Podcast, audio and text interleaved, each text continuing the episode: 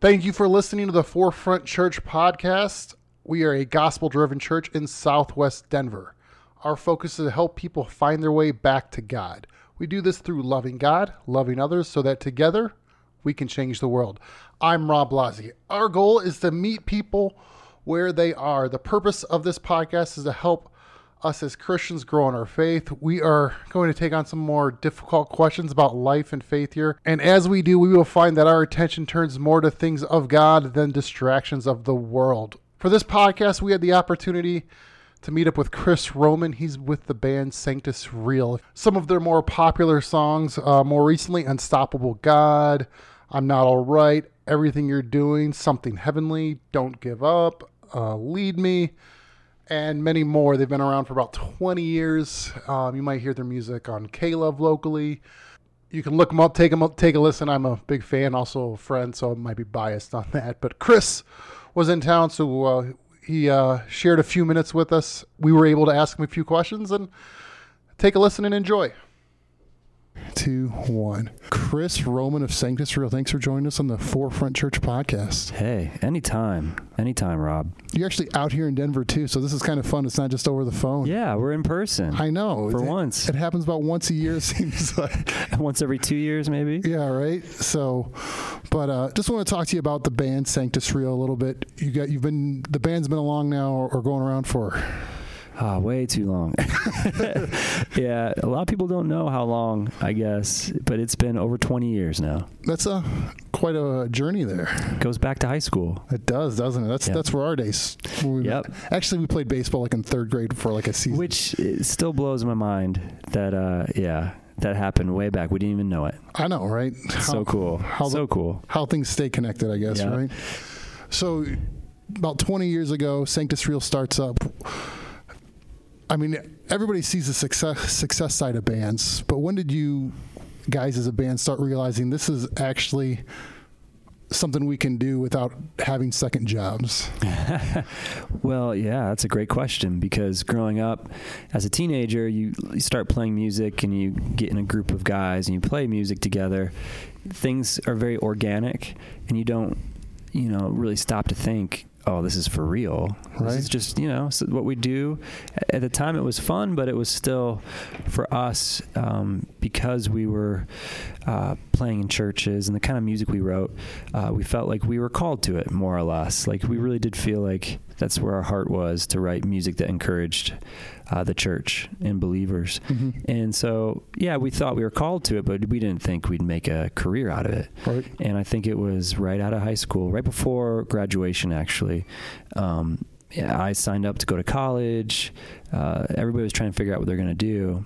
And I still didn't think this would be it, but we got a phone call from a group back in the day that was starting a record label, and they had heard our really um, independent, our earliest CD we ever did.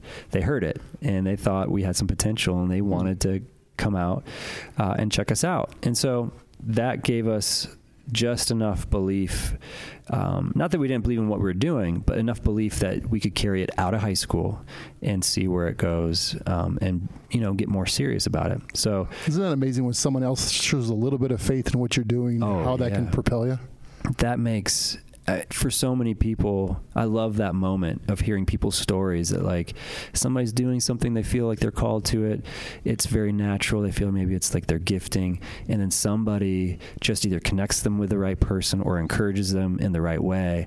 And then like their whole world just opens up and that's what it was for us, especially the time when we were high schoolers, looking down what the future looked like. It was a scary time Yeah. for most people, it, you know, it can be, and for us, it was just that those few people at that time that really encouraged us to keep going. The person that have gone down that road before say, hey, you Yep. can do this. Yep, exactly, and that's what it takes. I mean, you see that somebody else can do it, and then you think, oh, it's possible. So Yeah, no, that's awesome.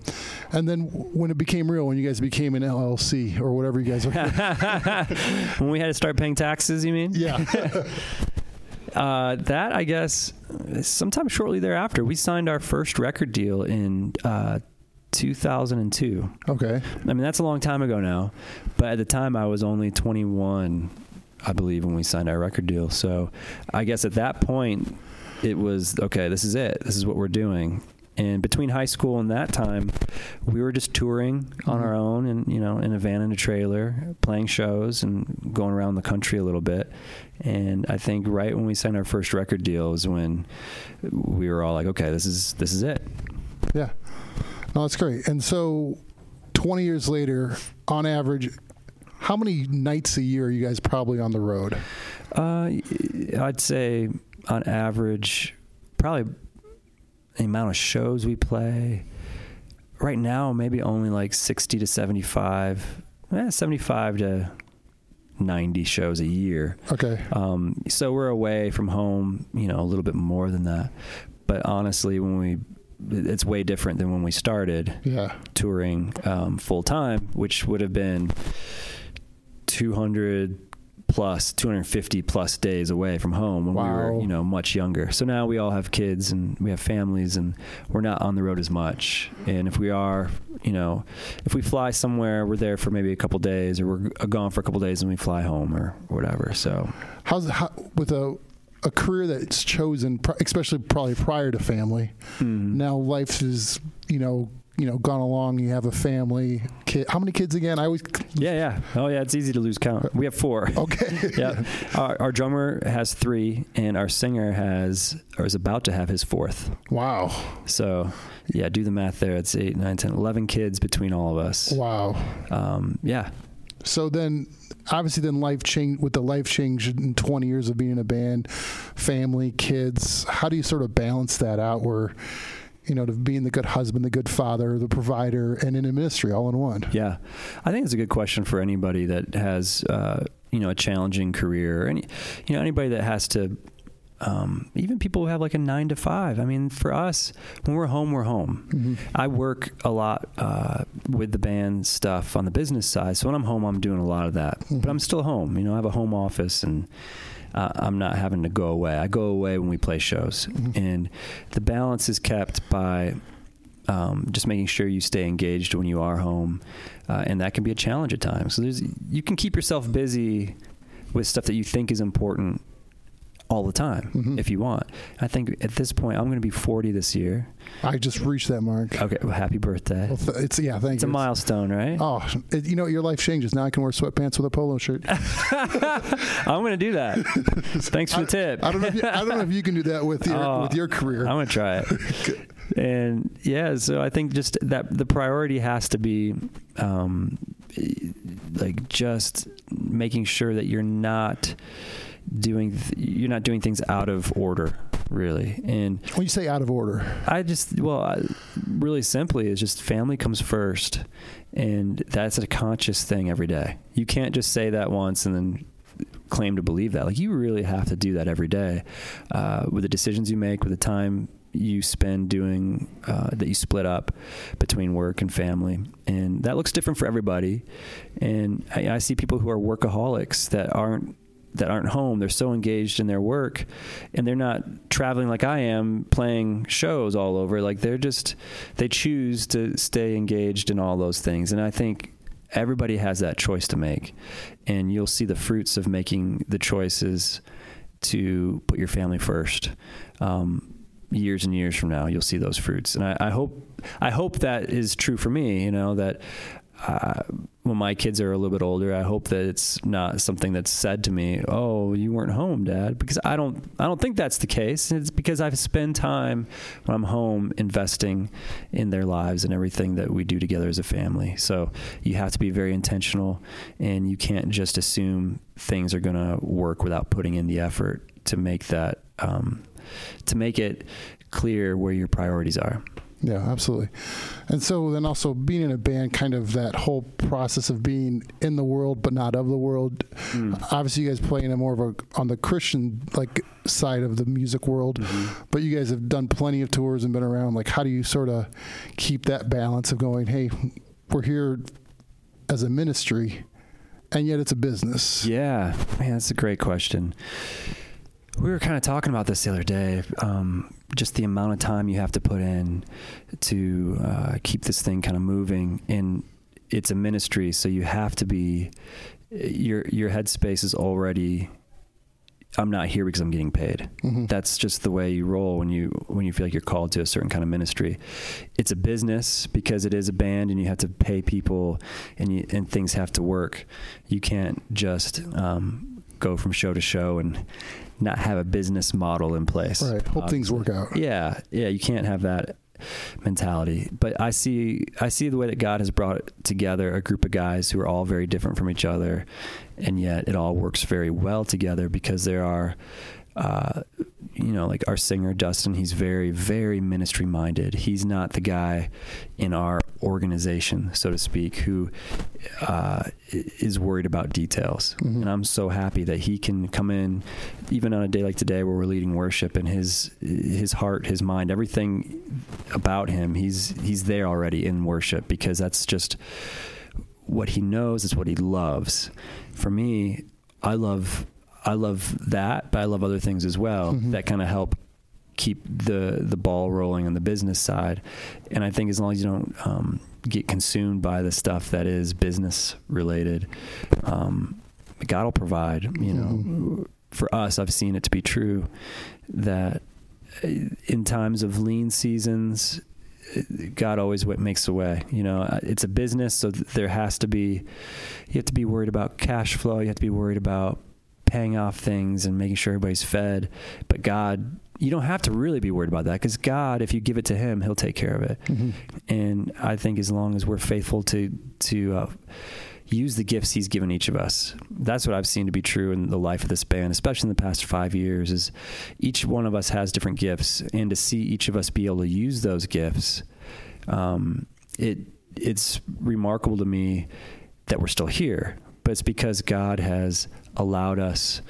It's through His grace that we're still here, and if I would have just sat on my hands, you know, four or five years ago when there was a massive change in our band, you know, I would not be using the talents that God gave me, and um, it would just be it'd be sad to to look that look back and think, oh, I still felt called to it, but I was scared, or I just didn't I I didn't see how it was going to work, and I think my eyes have been opened so much the past few years as to how God is so glorified when people come together and use the gifts He's given them, and that's all He asks is you know love those around us to love Him and the gifts that He's given us to let those shine, and I think that's that's you know what we're called to do, and I think it's really neat to see how it's worked in our little our little group, you know. 20 plus years later. Right. It's really Oh. cool. Very cool. I got to ask you at least one more question here Yeah. because I forgot to ask you last time we talked. Yeah. Okay, so you've been married now how many years? 15. 15. All right, now I'm in, embarking on my first marriage, hopefully last marriage, only marriage in a few months here. Yep, I know. And so, uh, what advice do you have for guys like me going into this? Oh man, I love that you're asking this question because I, it's kind of a blink, and it's like, whoa, 15 years. This year will be 15, and um, man, I, the advice I would give is, and I think you're already this kind of guy who just enjoys moments and making moments and having memories, and you, I think you're already there. But I think if I look back, the one thing I probably didn't do enough of was just I was always in a hurry to get from point A to point B. I was, you know, 25 when I got married, and the band life was very chaotic. We were on the road a lot, Mm, and I had the opportunity to have my wife on the road with me that first year of marriage, which was incredible. mhm. But I don't know if I really stopped very often to really just appreciate like this is really special. Not many people get this. So for you in your first year of marriage, whatever it is uh, that you guys find yourself in, whatever your work environment is, whatever your community is, just soak it in. That first year for sure. Um, and probably the best advice that somebody gave me on my wedding day was just the same thing. It was just uh, when your bride's walking down the aisle, just make sure you take that mental snapshot and don't forget it. You know, Mhm. that whole moment is just, I mean, the whole day is special, but that moment in particular, take a deep breath and enjoy it. All right, I appreciate it. Yeah. Hey, and then one last question. I guess I always say that gets people's attention. Like, oh, let's get only one more question. Yeah. yeah. But uh, when when you find yourself in life where you know you have two opposing forces going at each other, Mm. and neither of them are really bad, Mhm. or either of them are really good. Maybe Yeah, yeah. you go, how do you sort of work your way through that? Oh, yeah, that happens all the time, right? Right. Well, like, like I think of a lot like with you guys, like where you know you, you can get get an opportunity to do an extra show, but maybe you said, "Hey, I'm going to try to be home by this time." Yeah, You Mm-hmm. yeah, know, where it's like, "Hey, I can provide more for my family yeah. because I think you'll know if you're. I think you'll know. You know, I mean, your gut. I, I think. I, I say your gut, but I think the Holy Spirit leads us in ways that, if we're in tune, if we're listening, we'll know what what God really wants us to do. Uh, that's a great question because I mean, every year presents new challenges, right? Right. Or every every week for some people, and man, it's like that's part of the beautiful thing in, in life, especially when you have a relationship with Jesus, is having that conversation through prayer Mhm. and really seeking out, really just be listening, praying, and being being attentive to what God's trying to show you. And a lot of times that comes through other people. Mhm. You know, it's like you pray about it, and the next thing you know, you'll be having conversations with somebody, and it's almost like God's talking to you through those people. Mhm. And I've seen that happen so many times in my life, especially when it comes down to decisions, you know, big ones. You pray about it, God's going to reveal um, in some way or another uh, if you're listening. no, I appreciate it. Before I let you go, anything else you want to share? Oh man, uh, man, it's 2020. Right. I, I just, I think, what an opportunity for something new for whoever's listening to this. I hope whatever it is that you're deciding between, whatever things that um, are opportunities before you, just just pray about them. And um, man, it's going to be a great year. So I'm looking forward to what God has in store for us.